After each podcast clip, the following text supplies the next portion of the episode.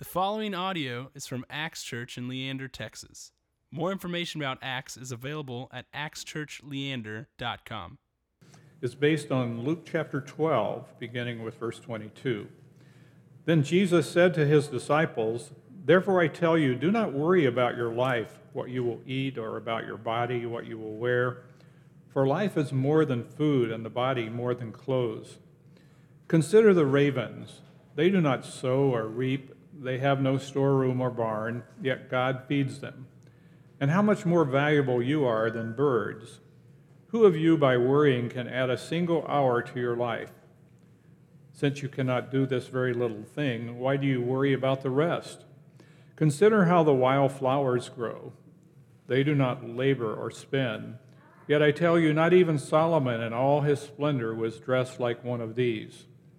If that is how God clothes the grass of the field, which is here today and tomorrow is thrown into the fire, how much more will he clothe you, you of little faith? And do not set your heart on what you will eat or drink. Do not worry about it. For the pagan world runs after such things, and your Father knows that you need them. But seek his kingdom, and these things will be given to you as well. Do not be afraid, little flock, for your Father has been pleased to give you the kingdom. Sell your possessions and give them to the poor. Provide purses for yourselves that will not wear out, a treasure in heaven that will not fail, where no thief comes near and no moth destroys. For where your treasure is, there your heart will be also. This is God's word for today. Well, good morning, Axe Church. Yeah, there we go. If we haven't met yet, I am Pastor Josh, and I'm just thrilled that you're here to worship with us today. Uh, before we dive into the message, we're going to open up with some prayer, so I'd invite you guys to pray with me now. Heavenly Father, Lord, you are a good God. You are a God who has good for his children. Lord, we pray that as we wrap up the series on head trash, the lies that we tell ourselves, uh, the lies that we get caught up in, Lord, that uh, you continue to build a foundation of truth and of love and of your grace in our life, that we may leave here to share that same love uh, with those you bring into our lives. Lord, we say this all in your Son's precious name. Amen. So, again, we're in a series called Head Trash. Let's see, this will go. There we go. Uh, and Head Trash came from a conversation I had with a mentor of mine about five years ago now. I was a pastor up in Madison, Wisconsin, and I was in his office and I said, Hey, is there anything in my ministry that's kind of stopping me from taking that next step of where God wants to lead our church? And he said, You know, Josh, the biggest challenge I see in your life is you've got some head trash that you haven't dealt with. And I had never heard of that concept before. So I dug a little deeper. I said, Well, what's head trash? And he said, Well, it's any lie that you believe that stops you from following God. And that concept, that idea that, you know what, all of us have lies in our life, really resonated with me. And that's where this sermon series has come from. And so we've dealt with issues like shame, insecurity, and resentment. And for sure, I've had all of those in my life. But the big bad demon in my life is anxiety. And we were supposed to start with anxiety, but irony of irony, one of the things that gets me most anxious, in fact, the first time I ever had a panic attack was a Saturday night. My throat was getting raw, and I thought I wouldn't be able to preach the next day. And so I'm at a wedding, we're having a great time. I freak out. I think I'm getting sick. We get in the car, we're driving back. I calm down, and Erica looks at me and she goes, Josh, you just had a panic attack. And I'm like, oh right? so this is about four years ago now, and I would love to tell you that everything is fine now and I never have any anxious thoughts anymore, but my wife can also attest that is not true. In fact, if we are going to get into argument that I've started nine times out of ten, it's coming from a place where I'm anxious about something completely different. I'm anxious about the house, I'm anxious about money, I'm anxious about our family. But that anxiety wells up, and that does not bring out the best in me, right? And all of a sudden, we'll start to squabble, we'll start to bicker because I'm believing a lie, and that lie is producing fruit in other ways. And so today we're going to talk about anxiety, and we're going to use this as a definition a feeling of worry, nervousness, or unease, typically about an imminent event or something with, and this is the big line here, an uncertain outcome or future.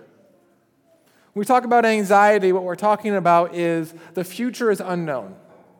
There is something that we are concerned about with our job, or with a family member, or with our house. There is some future that we are no longer in control of. And that uncontrol creates this feeling of anxiety, this feeling of distraughtness, this head trash, this lie that something bad is going to happen. And we spend a lot of resources and mental bandwidth thinking about this thing in the future, right? The irony of this is thinking about this thing, worrying about this thing, actually makes us dumber. And this is, this is physiological. There was a study out of Harvard and they were looking at scarcity and the idea of what happens when we worry we don't have enough. And so they had an IQ test with two groups a control group that literally just took the IQ test, and then a second group that took the exact same test but had one question to start off. And that question was if you had a $3,000 car payment tomorrow, could you pay for it? So if your car broke down and you had a $3,000 payment, could you afford it? right? So that was the only thing, and then you took the exact same test. That one question created a 14 point IQ drop. That is the difference between a superior intelligence and an average intelligence, or an average intelligence and a borderline deficit, right? Literally worrying about a future problem. And mind you, this isn't a true thing. It wasn't like they were actually breaking into these people's cars and doing damage. This was a hypothetical could you do this? And just that clogged up the bandwidth and made them less able to solve problems in the future, to think about the future. Because anxiety, literally what it does is it's a head trash that expands and it takes up space. It doesn't bring out the best in us, it doesn't bring out the best in our thinking. But the reality about anxiety is it's actually a very natural emotion when confronted with an unnatural world that we live in. We live in a fallen, broken world. There's stuff that's out of control. The last 24 hours, right? There's stuff that's out of control. Two mass shootings. 24 hours. The world is broken. That is true. And we are not in control of it. That is true. And if those are the only two truths that you have in your head, then you believe a lie. Because if you're not in control and the world is out of control, then you actually should be anxious. I have very good reason to worry about my house, worry about my family. But the truth is that there is someone who is in control that God doesn't want us to have to believe that lie, to let that lie take up space in our head, rent space for free. God has something better for us, and that's what we're going to talk about today. That's what Jesus was talking about in the Gospel of Luke. Then Jesus said to his disciples, Therefore I tell you, do not worry about your life, what you will eat, or your body, what you will wear, for life is more than food, and the body more than clothes. He says, Look out, consider the ravens, consider the birds. They don't reap, they don't sow, they're not out there on tractors, they have no storerooms or barns, yet God feeds them. And how much more valuable are you than birds? Who of you can worry, by worrying, can add a single hour to your life? And since you can't do that very little thing, why do you worry about everything else? Instead, consider the wildflowers that are growing. Think about Texas in the spring. They do not labor or spin. Yet I tell you, not even King Solomon in all his splendor was dressed like one of these. If this is how God clothes the grass of the field, which is here today and tomorrow is thrown into the fire, how much more will God clothe you? You of little faith. So do not set your heart on what you will eat or what you will drink. Don't worry about it. The first thing Jesus says when he's talking about anxiety is he takes a deeply personal issue and he pulls us outside of ourselves. Right? Because when we're anxious about something, when we're fearful about an outcome or a reality, what tends to happen is we internalize it and it bounces around in our head. And it just stays there, right? And we think, well, this could go wrong, which means that this could go wrong, and then it means that this could go wrong, which means that this could go wrong, and it literally just bounces back and forth like a tennis ball. It's a deeply personal thing. And so Jesus' first response says he takes us outside of ourselves. He says, Look at creation. Look at all the life around you the birds, the livestock, the trees. It's all alive, it's all vibrant, because there is a creator God who is in control of it. And sometimes when it comes to anxiety, we can think if I'm not worrying about it, then somehow I'm not holding it together. I kid you not, I was about 16 years old. I was on a plane and I used to be afraid of flying. And someone asked me, Josh, why are you so worried? And I said, well, if I stop being worried, the plane might not hold up anymore. As if my worry was holding the plane together, right?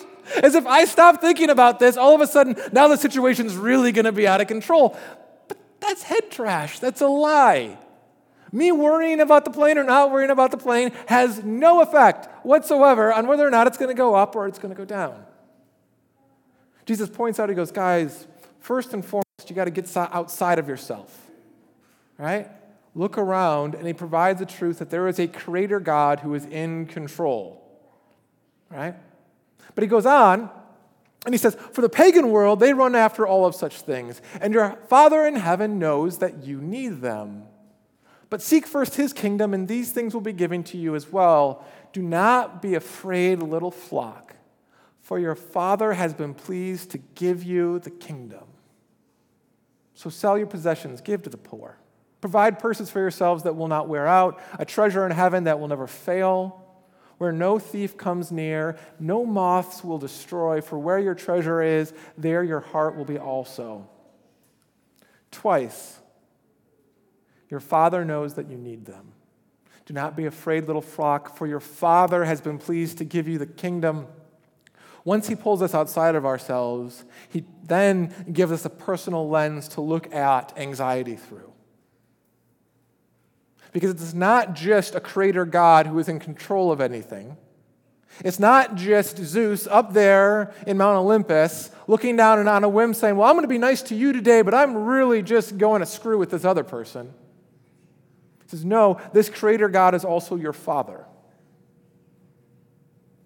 And like any parent who wants to give good gifts to his children, we have a father who wants to give good gifts to his children. He wants what's best for them because he loves them, because he loves you. There's a foundational truth that you're not alone. There's a foundational truth that a creator God is both a father God, which then changes how we look and feel about the future, how we look and we deal with anxiety. So, we're going to look at three tools, three ways, three methods to kind of help unpack this. And just a disclaimer here we've gone through this series, Head Trash, and what I have talked about is not the end all be all of, oh, once you hear Josh's message on shame, you should be done. You should get it and be. This is a small tool in a much larger issue. When it comes to anxiety, this took you years to create. It's going to take years to slowly unpack. It's taking me years to unpack. And so, if you need things like counselors, awesome. Go Team Jesus. I need counselors. It might mean medication. It might mean slowly but surely talking through things with your family, but just hear me that it's okay to not be okay, and it's okay to give yourself grace to just take that next step forward and slowly renovate our mind, getting rid of some of that head trash. But again, here are a few tools that will help expedite that process. So this comes from Matthew, and Matthew accounts the same story of Jesus telling, hey, this is about worry with some different words. In the same way, if you went to the 9:30 service and the 11 o'clock service, you'd hear the same idea, but I'd talk about it a little bit differently. The same thing happens with Jesus as he tells the story. And so Luke recounts one time of Jesus telling the story about uh, worry. Matthew is going to count a different time. He says, And why do you worry about clothes? See the flowers of the field? They do not labor and spin, yet I tell you that not even Solomon, in all of his splendor, was dressed like one of these. And if this is how God clothes the grass of the field, which is here today and tomorrow is thrown into the fire, will he not much more clothe you? Oh, you of little faith. So don't worry, saying, What shall we eat? What shall we drink? What shall we wear? What shall we post on Facebook or Instagram? For the pagan world runs after these things. And your heavenly Father knows that you need them. But first, seek his kingdom and righteousness, and all these things will be given to you as well. And then he adds this Therefore, do not worry about tomorrow, for tomorrow will worry about itself.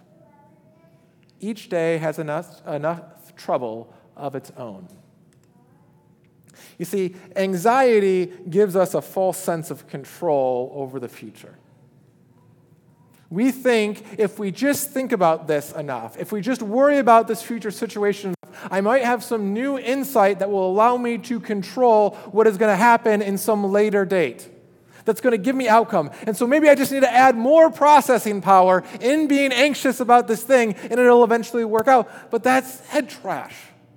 That's a lie. And it strips us of the present.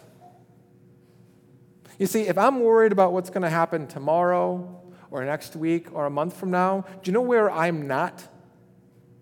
Here. Oh, my body's here. I'm physically in the spot, but I am not here. I'm not present, literally. My mind is somewhere else.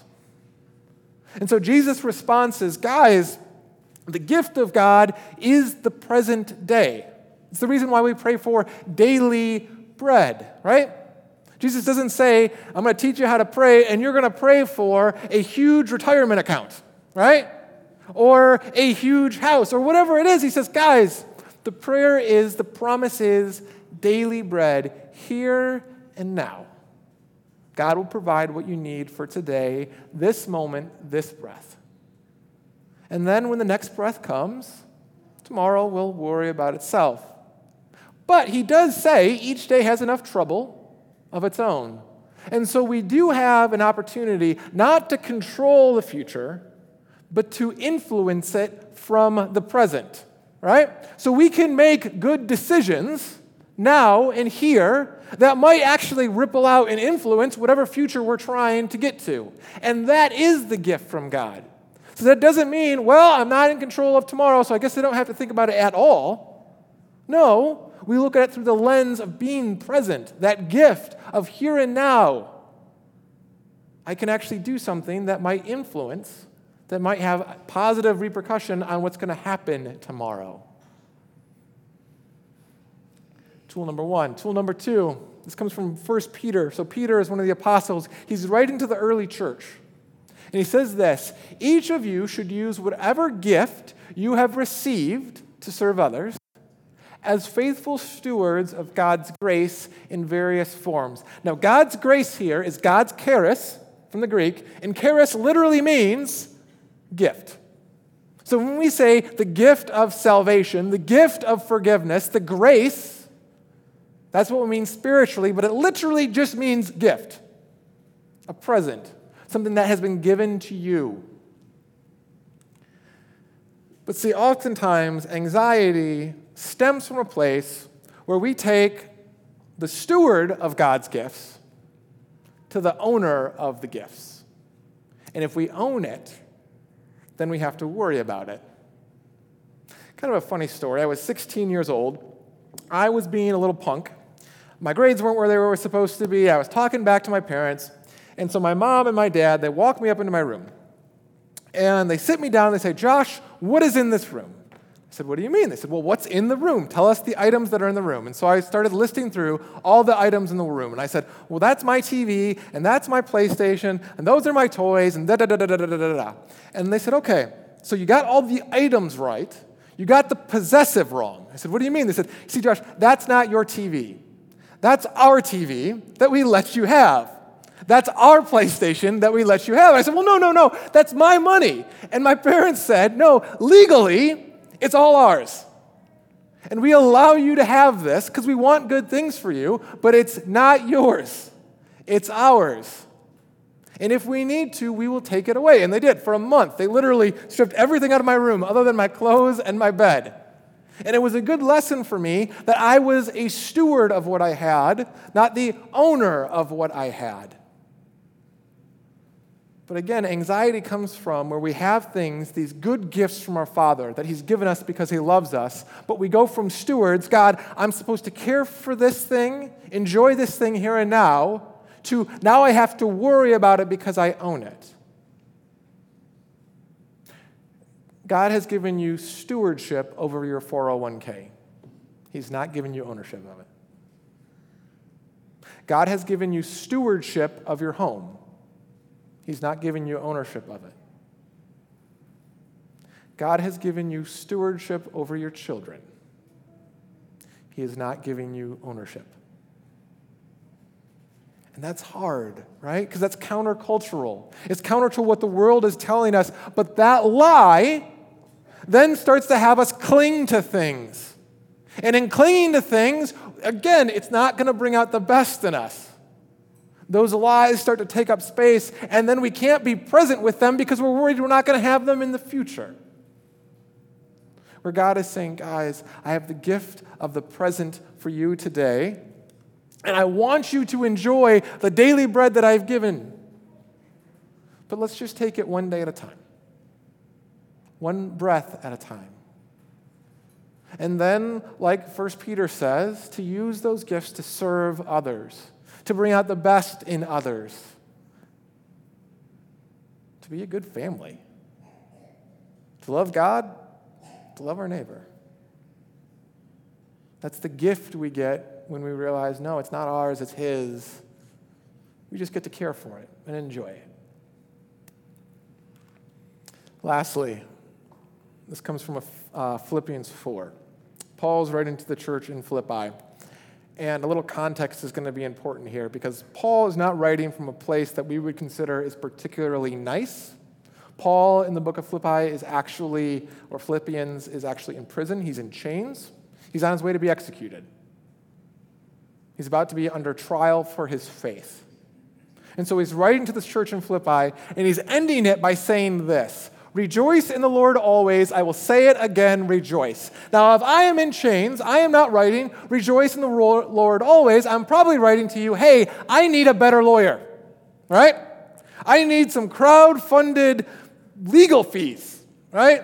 I need you to pray that I get out of jail. Rejoice in the Lord always is not at the top of my list because I'm worried about some very specific outcomes that my head is going to be on a chop, chopping block quite literally. That's not Paul's response. Rejoice in the Lord always. I will say it again, rejoice. Let your gentleness be evident to all. For the Lord is near. Do not be anxious about anything, but in every situation, by prayer, through petition, with thanksgiving, present your requests to God. And the peace of God, which transcends all understanding, will guard your hearts and your minds in Christ Jesus.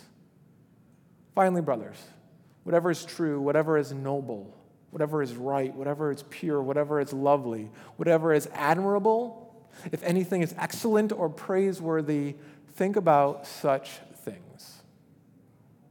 Whatever you have learned or received from me or seen in me, put into practice. And again, the peace of God will be with you.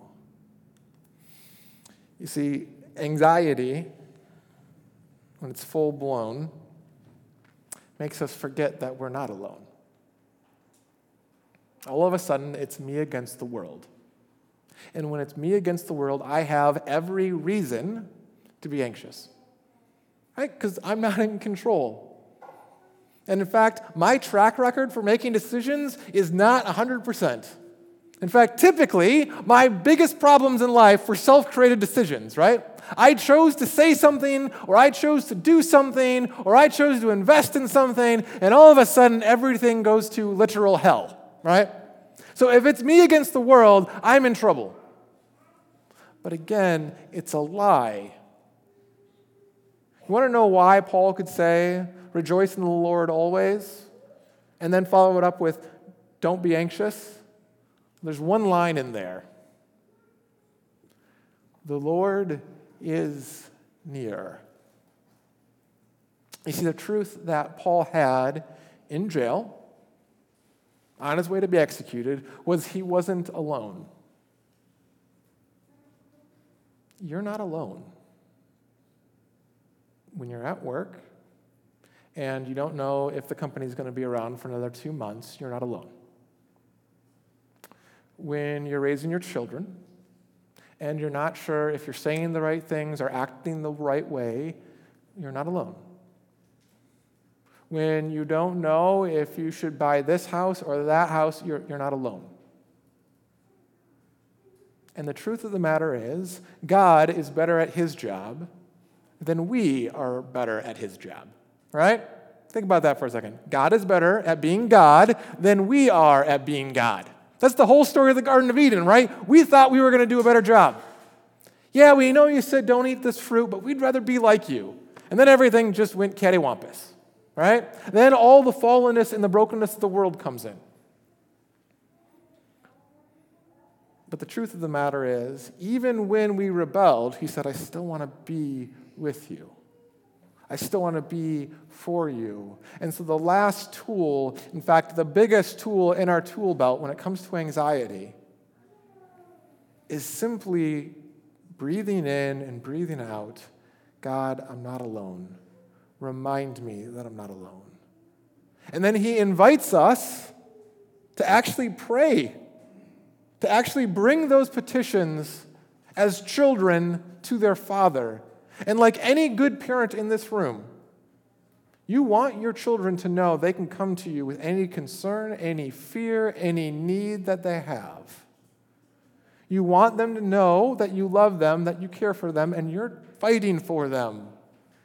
But while as good of parents as we have in this room, you all have limits. Our God doesn't. Our Father in heaven speaks and creation changes. That's the God who fights for you. That's the God who is with you. And the biggest tool that we have, the biggest promise, the biggest truth is that you are never alone. It is never you against the world. You have a Father who is fighting for you. You have a Father who loves you.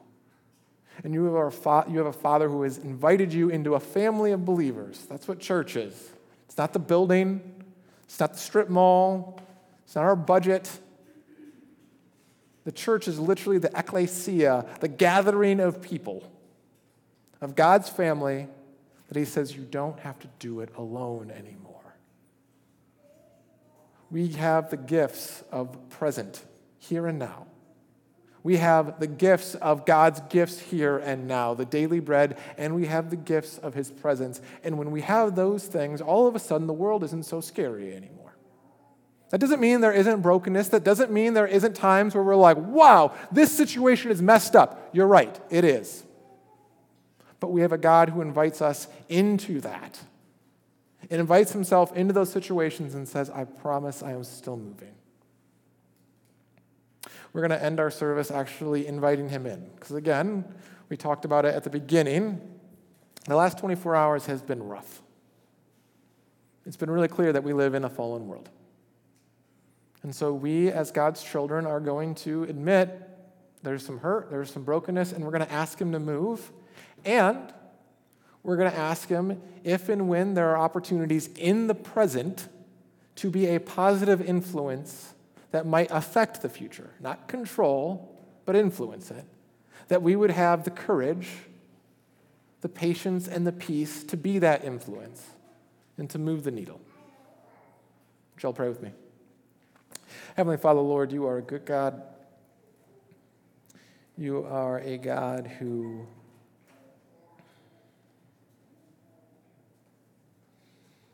sees the brokenness of the world, sees the concerns of his children, and moves. Lord, you offer yourself as a relationship, as a father. Lord, you invite us to call out to you. And so now, here in Texas and the nation, Lord, we call out to you. Lord, we've forgotten how to talk to one another. It's us versus them, whoever they are. Lord, and that rhetoric and that posture, Lord, is dividing us. And it's literally destroying communities.